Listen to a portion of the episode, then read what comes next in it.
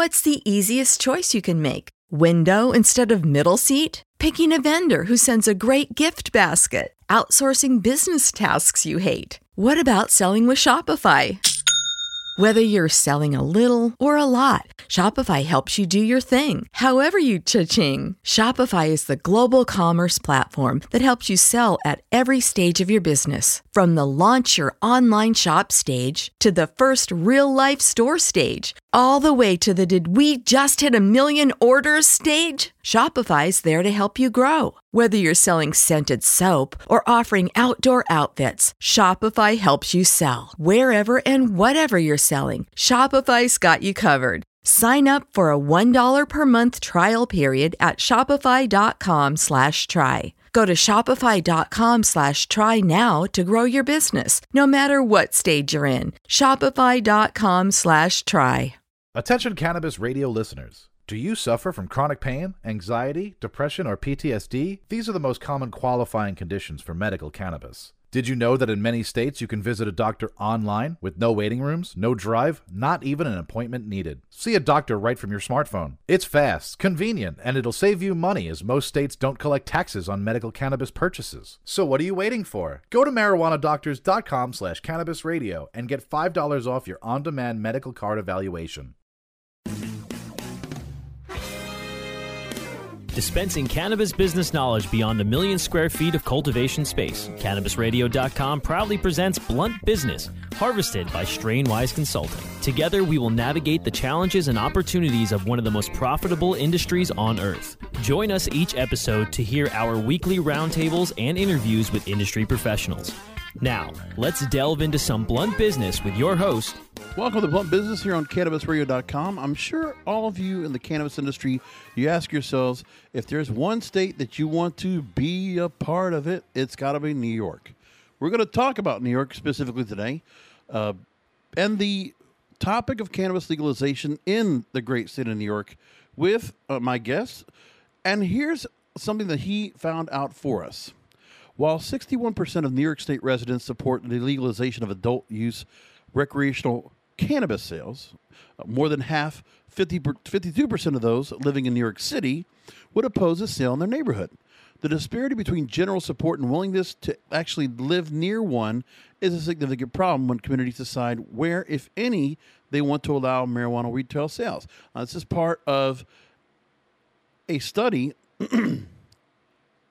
that was based by consensus strategies for the period of March 5th through March 7th, 2021. Now, also in the same thing, while 61% of New York State residents believing a community should have the right to opt out and ban marijuana sales in their community altogether, the battle to site facilities is likely to require extensive community outreach and education efforts. And here to delve into the deep, these findings that he found out in this survey is the CEO of Consensus Strategies, Patrick Fox. Patrick, thanks for joining us. Thank you for having me. Now, before we get started, I wanted to ask about when it comes to consensus strategies, uh, how you do polling across various sectors, and then sec- uh, what I would it be safe to say that cannabis is one of the sectors that you just chose to delve into? So we do strategic advocacy, and we do um, a lot of survey research work all across the U.S. and around the world, um, and uh, uh, oftentimes it has to do with the strategic advocacy projects we're doing. Other times we're doing it on behalf of institutional uh, clients. We do a lot of work on um, vaccine compliance around the world. We've been spending an awful lot of time on that in, in the uh, uh, past few months. Um, but we have worked in cannabis in multiple states, uh, getting projects uh, permitted and approved, community outreach the only other company that was not was not a cannabis industry related company that has done that, or one that's done point of sale type of uh, information, has been Ipsos. I think is the only other company I've really thought about that has really gotten into an in depth cannabis study. So I want to talk about your study in depth, and I want to tie it in to what's been going on with recreational marijuana being put onto the state legislators' hands, much like we've seen other states as of late after the 2020 election have started to choose to go ahead and get the ballot for that. Virginia, right now, it's now in the hands of uh, their governor Ralph Northam to sign what was already passed by the both uh, both uh, what's the word I'm looking for both uh, Senate and House legislatures. So you have those two halls there have already put New Mexico in the same vein. I forget there was was it Vermont? There's another state I'm thinking of and I can't think of right now, but it's being done the state legislature route. So for the New York Daily News, we're going to take this story. The New York State Legislature is on the precipice of passing a measure legalizing adult use recreational marijuana. Lawmakers are likely to reach a cannabis consensus and act on a standalone bill as soon as they address lingering concerns about traffic stops and safety. Now, you said this about the issue of legalization in general. Quote, legalization is only beginning of the beginning of the battle. The, find, the fight to find viable sites will be intense. We often hear from cannabis entrepreneurs who think that the level of support for legalization will translate into support for siting a retail or cultivation facility. It often does not. So, where do things stand at this point, based on what you're learning here, on the possibility of legalization in New York State? Is it a matter of just if and when? excuse me, it, it is um, because there is tremendous support. Uh, as you pointed out, there's 61% support for the legislation. It's strongest in upstate New York at 67%. Uh, weakest in New York City, uh, but still at 54% support. Um, support across all Democratic parties. Um, uh, so eh, there's there's a tremendous base of support for it. But like so many things, because I am for it in general, doesn't mean I'm for it in my neighborhood. And that translates into the siting in, in NIMBY, not in my backyard problem that you have with facilities like this. Um, we've got, um, you know, as you pointed out, 52%, um, more than half of those in New York City who say, I don't want one in the neighborhood. 61% um, supporting an outright ban in their community. They want to be able to say, it should be legal. I want it to be available and around, but I don't want it here.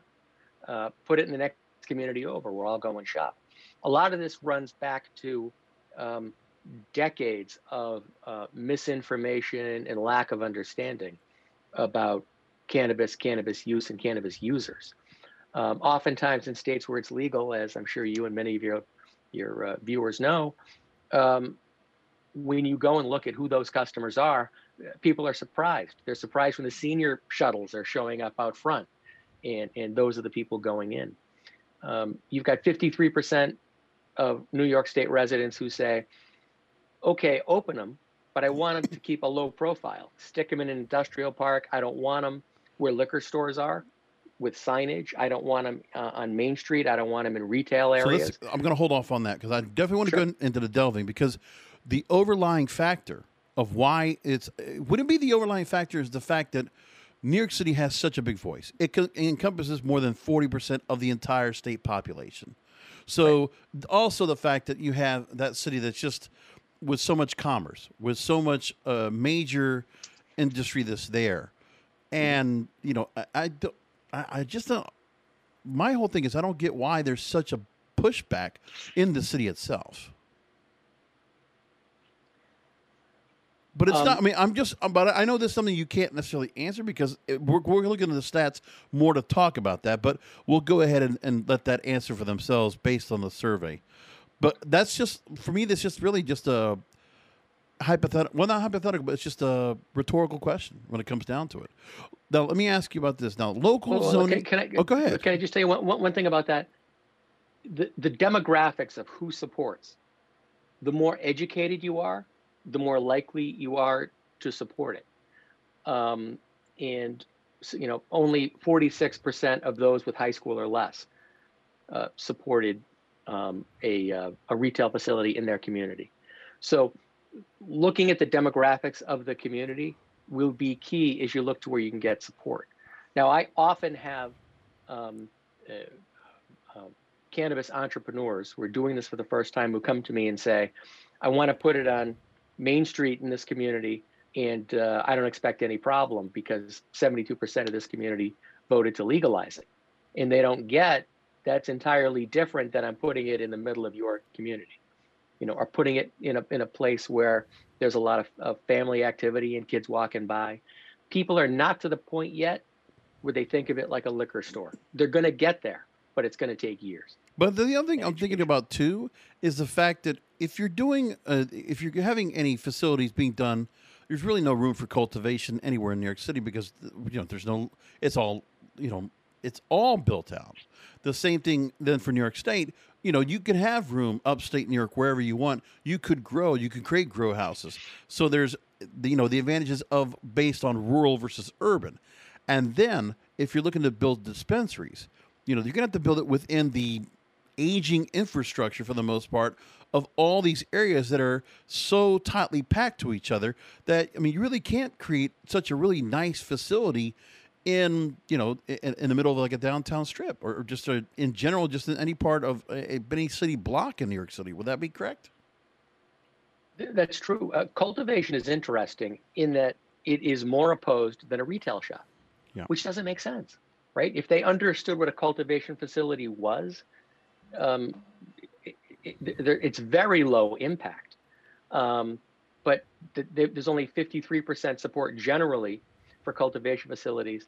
And sort of counterintuitively, you get 62% of those over 50 who oppose them uh, 58% opposition in New York City to cultivation, and um, but but 78% support of, of young people, 18 to 34.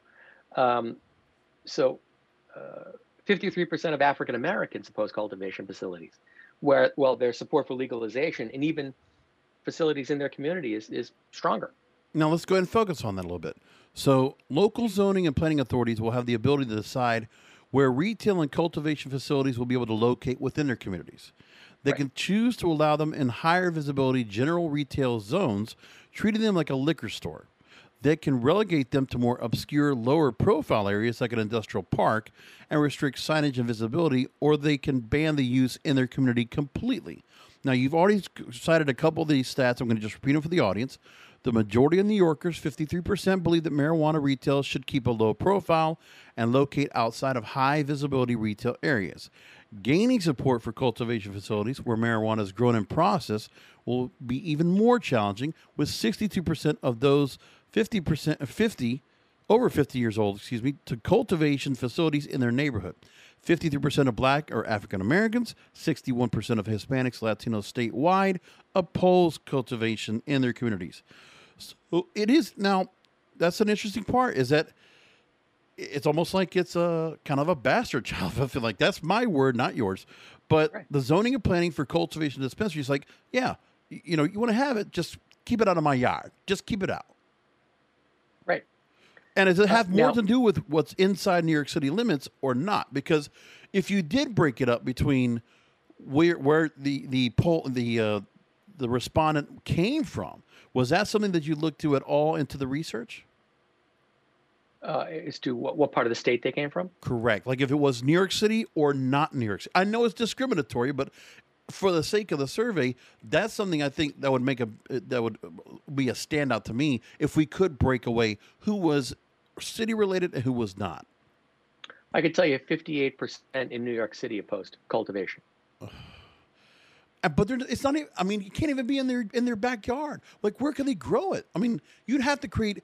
I mean, you'd have to go inside of a building, like something like in the warehouse district or something like that, right? Or meat packing district, mm-hmm. something like that. You would have to find Right. a large warehouse and then build a greenhouse within. I don't even know how that's going to be looked at. I mean, what's going to happen? You're going to see, you know, plants being shipped, you know, taken in and out. Like, I don't see where the, I don't see what the the opposition comes from. it comes from largely ignorance Yeah. because they don't know what this is, what it means. They, they can't imagine it. We have had instances with projects in other states where they've legalized it, where they have cultivation facilities in a suburban community and they don't know they're there. As a matter of fact, there's a Harvard case study on one of these projects that we did um, where uh, the, the company decided the best thing to do was keep a low profile. They opened a, a major cultivation facility and um, in an in industrial park. Nobody knew it was there, um, and just uh, uh, kept quiet about it. The community decided that they wanted to uh, make it illegal by zoning for for the use at all in the community. At first, they said they were going to do retail, which would have still been okay for this this company that had a cultivation facility. Then they said, well, while we're at it, why don't we just make it any cannabis use is illegal in our town? And so we had to run an education campaign to explain to them, you know, you've already had one here for years. It already employs a couple of hundred people, and you didn't even know it was there. Um, so it, it's important that the ones that exist um, continue community outreach and education campaign. And when we take people on a tour of those facilities, they're like lab space. You know, they're really, really well done, high quality, and they change the minds of local authorities and community activists when they go through them, and that's key. Yeah. Well, we're going to go to commercial break, Patrick, but I want to just make this point here: the irony of the New York State legislature and New York City itself. You know, when they're giving all this back and forth when it comes to cannabis legalization, but decriminalization and legal prostitution that's being allowed, and they're not having much blowback of uh, getting that pushed out as law now because of equity, uh, uh, equity and equality uh, issues, because there was a discrimination against transgender women and non-white sex workers. So I don't know, just irony is everything about this, and New York City is such a is really is just a fascinating case when it comes to legalization. I want to continue on this real quick, and we're gonna we're gonna actually go into the proposal that the Assembly in New York State has created for legalization and regulation of cannabis. We're going to actually read through that, and I'm going to base it through some of the stats that Patrick has found out through his research, where he talked to over 500 respondents in New York State about cannabis legalization. I'm here with Patrick Fox, the CEO of Consensus Strategies here on Blunt Business. Back after a short break. Rolling into some sponsors, but we'll be right back with more Blunt Business. Elevate your everyday with that Shoogies feeling, with the sweet taste of Shoogies. Add a cup of Shoogies to your morning coffee. Ah, how sweet it is. Shoogies infuses cannabis and cane sugar to make it the perfect sweetener with benefits. Make your happy hour happier with a dunk of Shoogies in your drink. Order your Shoogies now at S-H-O-O-G-I-E-S dot com or find it in dispensaries throughout California. Whenever you crave a little sweet, pick up Shoogies, the sweet, sweet take anywhere treat. I hope you didn't forget about us because we're back with Blunt Business on CannabisRadio.com. We're back with Patrick Fox, CEO of Consensus Strategies here on Blunt Business. Patrick, I want to go ahead and take a few minutes to go over the proposal for legalization of cannabis or marijuana in in New York State.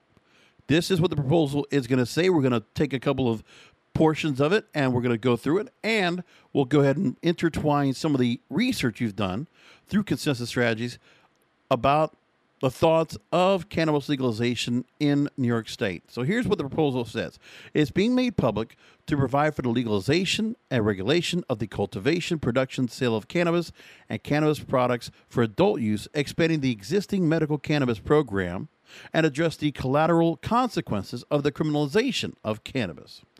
Here's what it says. Now, quote, the Assembly supports the establishment of a centralized regulatory approach for the licensure and regulation of medical, adult use, and hemp based cannabis and cannabis products and businesses through the creation of a regulatory body composed of legislative and executive appointments, as well as ex officio agency representation from agencies involved in implementation. Pretty standard from every other state. The Assembly also supports provisions to reduce criminal penalties attributed to future cannabis related activity, expand the ability of individuals to vacate or expunge certain level lower past cannabis, cannabis convictions. Why is not decriminalizing all across? I don't get. Protecting legal rights in the workplace, ensuring appropriate standards and protections are in place as it relates to public assistance, child care workers, foster parents, and investigations of child abuse, neglect, and endangerment involving the use of cannabis. It's pretty extensive.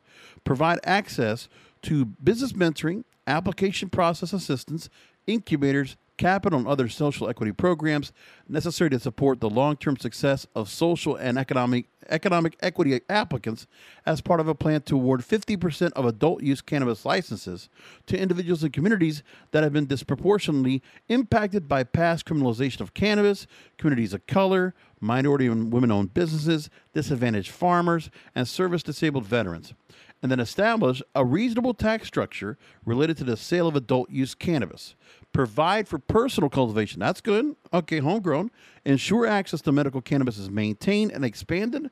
Recognize community pro- priorities through local opt out provisions from the adult use market and other priorities deemed necessary and appropriate. So, again, when it comes to social equity and social justice, in your study, Patrick, New Yorkers are split. Support for license preferences for social equity applicants is 51% support and 50 50 down the middle on allowing those with former convictions for cannabis distribution to operate a legal cannabis shop. When you look at the findings there, do you see social equity and second social equity and second chances for those once convicted are going to get put by the wayside? Because I think this is just being brought in as a symbolic gesture. I think, you know, first of all, it's making it complicated because if you just flat out decriminalize and you open the playing field for those that are looking to get the chance to go ahead and be part of the industry to just kind of isolate and say, well, you have only these people that are disenfranchised. They're the ones, 50% of those get the licenses. Is that fair? Well, uh, there's, there's, uh, you're right that New Yorkers are split on it. Yeah. Um, and uh, I think th- that a lot of that is about lack of education efforts. Yeah. Um, you know, it's uh, uh, Republicans and those 50 to 64 that are uh, the least supportive of it. Mhm. Um, it is a um, it is a great issue to push uh, uh, in this state when you're trying to get it legalized as a rationale to get it done. Um, th- the question is, can you actually make it work in practice? And many other states have tried uh, uh, with varying degrees uh, of luck, but it's very difficult when market forces finally get involved to to sort of maintain the uh, the social equity, social justice justice uh, structure of this stuff. And if they got a chance to hear the proposal, which I'm sure the respondents probably wouldn't have had, wouldn't have sat on a phone call or done any kind of online survey to, you know, take the attention span to understand this clearly, which is what we're doing on this program. I think would, it be safe to say that you think that just by reading this out to people and letting them understand what the proposal was, wouldn't this kind of sway the needle more towards in favor? Uh, some people, uh, but there's still a lot of misunderstanding about uh, cannabis at all. And there are very stark breakdowns in the demographics. You know, um, as people start to site these things, um, they're going to be able to, to, to easily target where their supporters are because it's pretty clear. Um, bringing around older people um, and uh, uh, the, the conservative base is going to be longer term. This is going to have to sort of be normalized. They're going to have to be up and running for a while without the impacts that they're afraid of. Um, the, uh, the the social justice and social equity pieces here uh, are are great selling points for much of the uh, the uh, the voter base. Well, because it's a all of them. significant part because they put a percentage on it. It's not as if we're going to create programs for it like I've seen in other states. Illinois did that, right? Massachusetts did that. But they're putting an actual number on it. They're saying half. It's basically it's it's a quota. You have to reach 50% towards people that are disenfranchised. It's a disproportionately impact, as they called it. Yeah, and you had 59% support for allocating some of those tax dollars. Right. So, um, you know, uh, that works. Uh, it's it's more difficult when you get into the question of should people with criminal records be given a preference for licenses. That's a tougher conversation. Right. Now, the revenue portion is also fascinating. Let's go into that. Quote The Assembly maintains that it is critically important that revenue generated from legalization of cannabis be invested in communities that have been disproportionately impacted. So, not only make sure half the licenses go to it, but also trying to create it where the money will be flown into disproportionately affected areas impacted by past criminalization of cannabis, including creating a community grants reinvestment fund. Now, that's scary.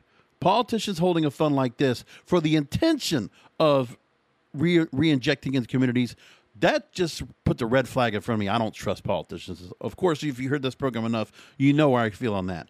Therefore, the Assembly will further continue discussions on how to direct revenue to ensure that funds will be used for public education, job creation, skills development and training, social justice and reentry services for impacted communities, substance abuse disorder services, mental health services, community based support services, expanded training for state and local law enforcement to maintain driver safety, and any other uses deemed necessary and appropriate. So, again, for New York State, it is revenue that is badly needed because their budget is overblown and they're basically in debt.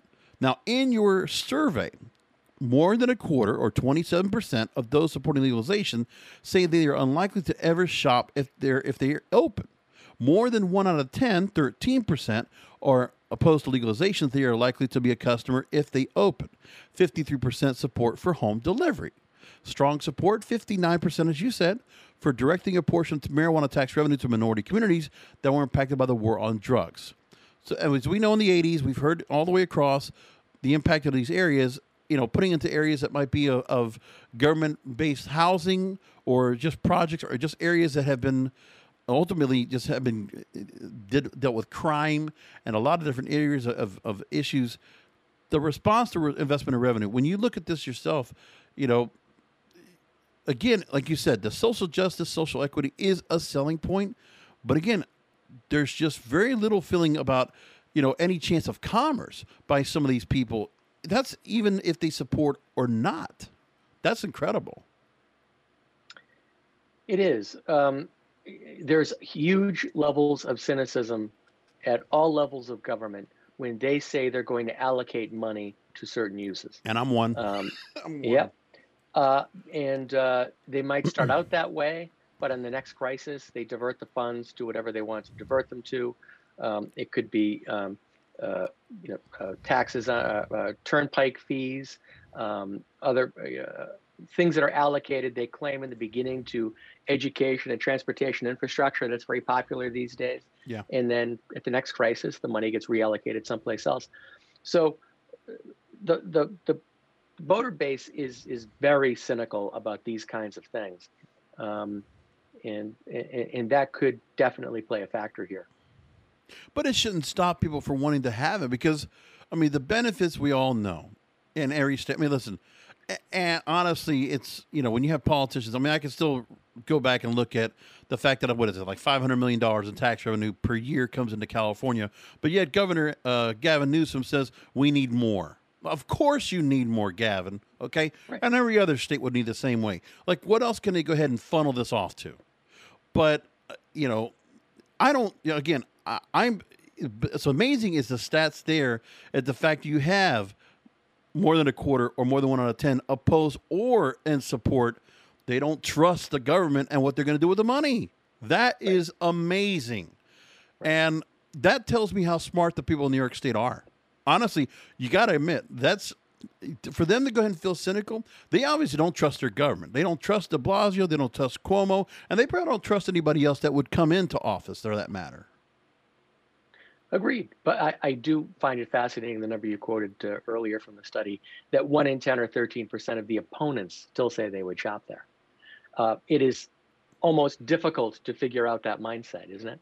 Uh, I oppose legalization, but if you do legalize it, I'm going to go to the stores. But now, would it just because because maybe those patients are those that are they like the medical cannabis side, but they don't want it to be completely open for everybody. Maybe that's the justification.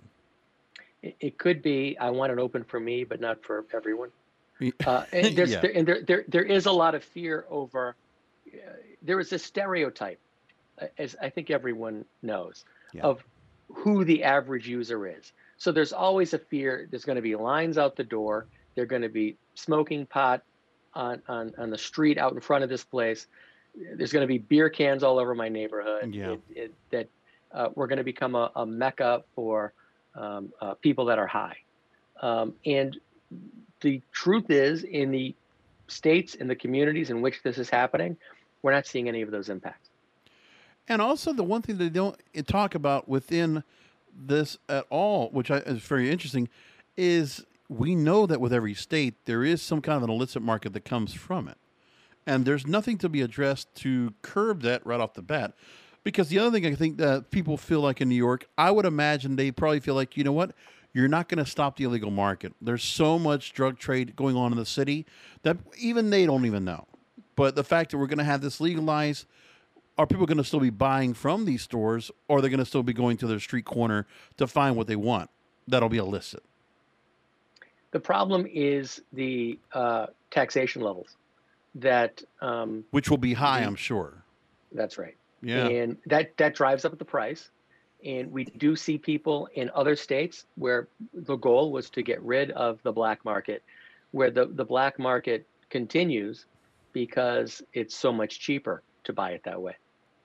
I mean, it, it's been the thing where I mean, I've I've heard the the support for decriminalization of drugs, like what what what Oregon did this past ballots, uh, this past election cycle, to get be really decriminalize all drugs. You know, I almost feel like you can't get legalization. It's going to be a tough sell for legalization to get through. I mean, obviously, the legislature is going to push it through for the sake of the revenue. They will, but it's almost as if you know, if they just went ahead and decriminalized in that state, I think it'll probably do just as well because I think you would curb the crime efforts. But then again, uh, because I just feel like no matter how people oppose it or support, it's not overwhelming. Like in in Florida, it was what sixty seven percent in favor of adult use, and they're when they're trying to get legalization done here, and seventy five percent for medical. I mean, so it's overwhelming right. here, and that's rural or urban, no matter no matter how you slice it. But New York right. State, it's just an entity in its own. They're the most rare case of legalization there is, and that's why we got to keep a microscope on there because it is fascinating because that's such a odd state. And I'm not saying it against the people, I'm just saying against the dynamic of trying to get this passed and, you know, the motives of the state legislature for why they want to do it. I want to get one more thing with you after the break, Patrick, and finish up with you. I'm here, I'm here once again with the CEO of Consensus Strategies, Patrick Fox, here on Blunt Business. We're going to go ahead and go into some other sticking points they talk about and also some other facts and figures from the latest survey that you conducted this this past March here on Blunt Business. We'll be back after this. Rolling into some sponsors, but we'll be right back with more Blunt Business. Hey, take a look at this. They're selling smart pots. They have pot that can make you smart? Where is it? Not that kind of pot. Smart pots are the best aeration container to grow your plants. Check this out. This is the original fabric container for faster producing, healthier plants. They're made with a superior fabric that delivers high yields. Plus, Smart Pots are reusable and sustainable, so you can use them over and over again, no matter if you use them indoor or outdoor. That's very smart, but how good are they for the environment? Smart Pots are BPA free and lead free, so you'll always be able to ensure a pure, clean grow, and they're 100% made in the U.S. Over 28 million Smart Pots have already been sold, so it seems like a smart investment. Look for Smart Pots in close to 2,000 garden centers throughout North America and ask for the original fabric container. Find a store near you or order yours online at smartpots.com.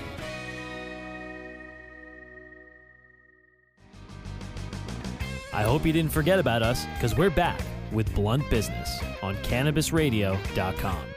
Wrapping things up with Patrick Fox, CEO of Consensus Strategies here on Blunt Business. Before the legalization is finalized, Lawmakers and administration are reportedly working through a number of sticking points, including how many plants people can cultivate for personal use and what type of evidence that can be used in impaired driving cases. So, again, home grow and the issues of uh, driving. Now, 52% believe the law should allow people to legally grow a limited number of marijuana plants at home. And I've heard this story a long time about home grow in New York State and what how many would they would allow. 78% support from those ages 18 to 34.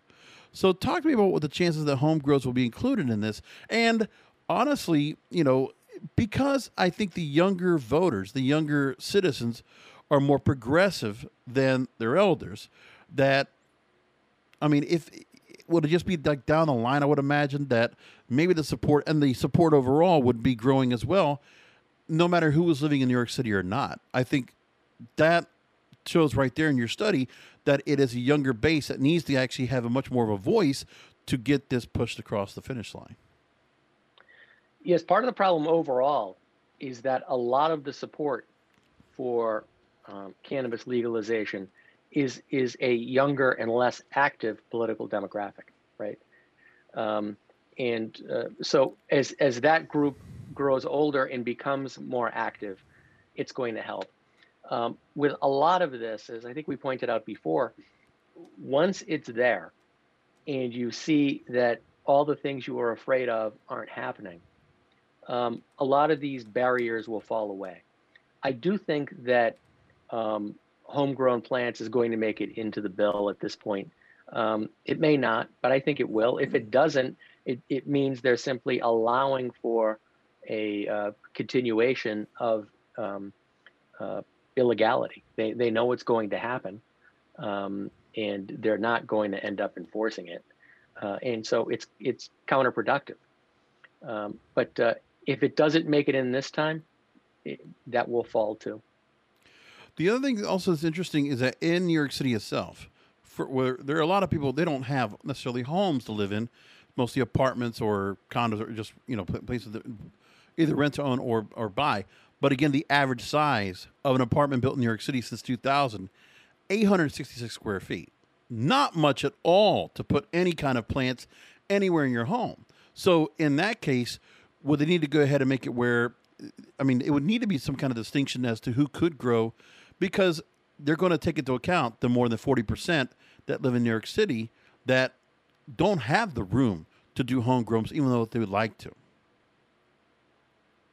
Well, they're going to have to limit, uh, there will be some sort of limit on the number of plants that you can plant at home. They don't want you planting it and distributing it. You know, it's it's got to be for your personal use. And the fight's likely going to be over what that number is. But, you know, uh, whether it's Long Island, upstate, or New York City, it's it's consistent in support all across the state. Overall, and I don't want to use a pun here, but I'm going to just say, would the only way to get this legalization to be together? Is there any kind of a consensus that can be made between New York City and New York State to come to a, an agreement on fully supporting whatever the legislature is going to come in with, or warming up to it? I think it's going to happen anyway because yeah. this money is already essentially in the budget. They need to get it done, and we've seen this in other states, whether it's um, for cannabis, casino gaming, uh, other issues. Yeah. When the legislature is doing the budget and they've already got a line item in there for what the for the revenue that's going to be generated, it, it's pretty difficult uh, if they don't get it done. So there's an awful lot of pressure on them to get it done and, and bring this money in to fill a hole. Yeah, I would imagine, and, and there's not much uh, you can do about it. It's just, uh, you know, it's I mean, it's just been fascinating talking about this with you, Patrick. The, the whole story of New York State. Um, now, I know you're Boston based firm. So, you know, what was the original intent? I mean, you know, this is, I, I really think you pulled out so much good information from this. And we know that, you know, there's a lot of people that are standing by on the sidelines waiting for this. The stock market is waiting for New York legalization to happen. And there are so many business people that want to go ahead or, or, or you know, people in the cannabis industry, companies that want to branch or you know really expand into New York, they know what a major market this is. You know, you're talking about 19 million people to be affected here, and just another again tax base in terms of government, but then for commerce, for you know just to, to capitalize on that, and how much money can be made in that market and industry if done correctly. And even with the taxes, even with the need for social equity and social and disproportionate natures as to why this is being put together and how they want to allocate who gets the licenses or not. Um, I mean, they could still do it better than what New York, New York, should be than what New Jersey did, which is also very limited in their scale and scope. And I mean, yeah, people right now are going to New York, New Jersey. They're going to go across the bridges and tunnels to get to the product, but to be able to get it back over here in some way, shape, or form, it's gonna be a win-win. It's just amazing that you know they'll be able to go and do it, and it's not even going to have as much support as it could have. It's important to understand that legalization is only the first battle. Yeah. Um, the the next is to maintain uh, and sustain what the intent of the legislation was. Um, the, the, the battle to really do equity and social justice is extremely difficult. Yeah. It will be, especially in New York, a gold rush for market share. There will be major corporate players, international uh, and national, Oh, yeah. regional, that will be attempting to get in. And there is a push and pull against the local social equity cannabis entrepreneur and big business and big markets. And um, it is very difficult to see how maintaining the priority for social equity, even after you've given out the licenses with that priority, how the markets allow that to continue. It, it will require a lot of work by the state uh, and uh, regulators to, uh, to, to to keep that together and make sure that the promise of cannabis legalization uh, actually comes to fruition. So, Patrick, again, CEO of Consensus Strategies. The website is consensus-strategies.com.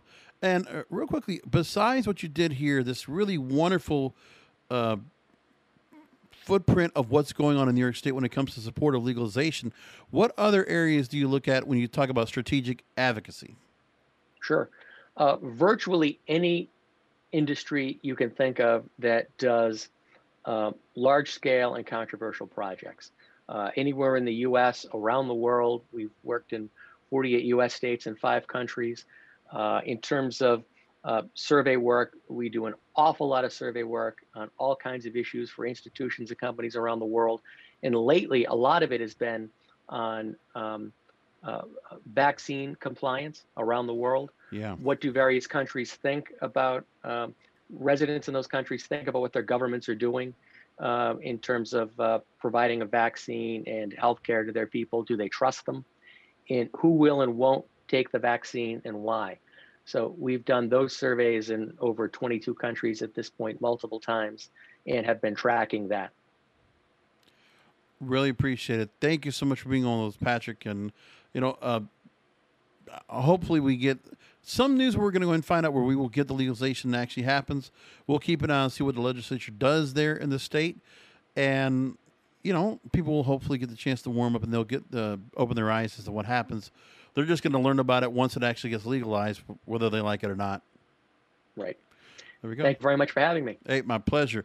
The listeners, thanks again for listening to us, and I hope you really appreciate what we went through today when it comes to New York. And of those in New York State, I hope you're going to reach out if you have comments, you want to say anything about this, because obviously we have, you know, very vocal opinion when it comes to this, for based on the survey. So I'd love to get your feedback if you want to on the show. Uh, please email me Brasco B R A S C O at cannabisradio.com. We'd love to get your feedback and bring it up to everybody here on the show. So thanks for listening, folks. We'll talk to you next time.